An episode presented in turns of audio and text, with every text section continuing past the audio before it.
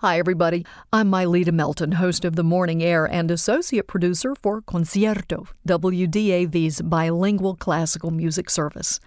In my family, there were two kinds of cooks my aunts and my granny, both old fashioned make it from scratch cooks.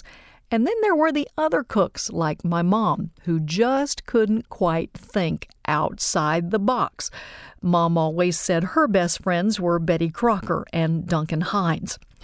The two philosophies of cooking in the family fell across generational lines, I think, and it's because my grandmother and my aunts grew up when there were no cake mixes or processed foods. Mom was a working mother in the late 50s and early 60s, and that you know, was about the time that convenience foods began to be staples in the kitchen. In the Melton and Cosby households at Christmas, you could count on two things. One, Aunt Carrie's Christmas fudge, and two, Aunt Martha's red velvet pound cake. From the time I could toddle around in the kitchen and get in the way, I wanted to be with my Aunt Carrie. She would always give me the pot to lick or the spatula or something that had fudge on it.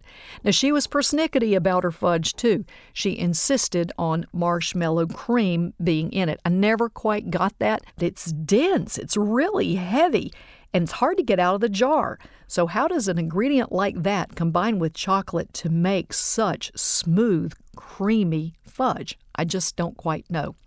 Aunt Carrie's technique was special too. She knew the exact temperature and the right amount of time that the fudge needed to boil. No thermometer, no timer needed. And her fudge was always magnificent. Never happened that way when my mom and dad and I tried to make Aunt Carrie's fudge. Ours was always just a little gritty. And I think it was the patience that we just didn't have. Patience and fudge really go together. Aunt Martha, on the other hand, she was some kind of cake maker. I love Aunt Martha's red velvet pound cake.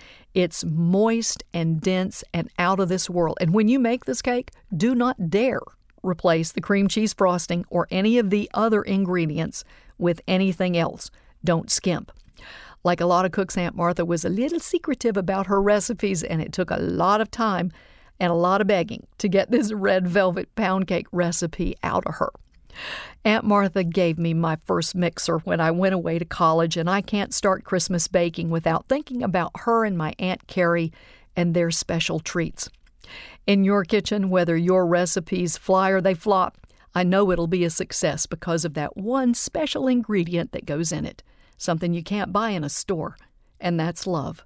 Merry Christmas, everybody, and good luck with Aunt Carrie's Christmas fudge and my Aunt Martha's red velvet pound cake.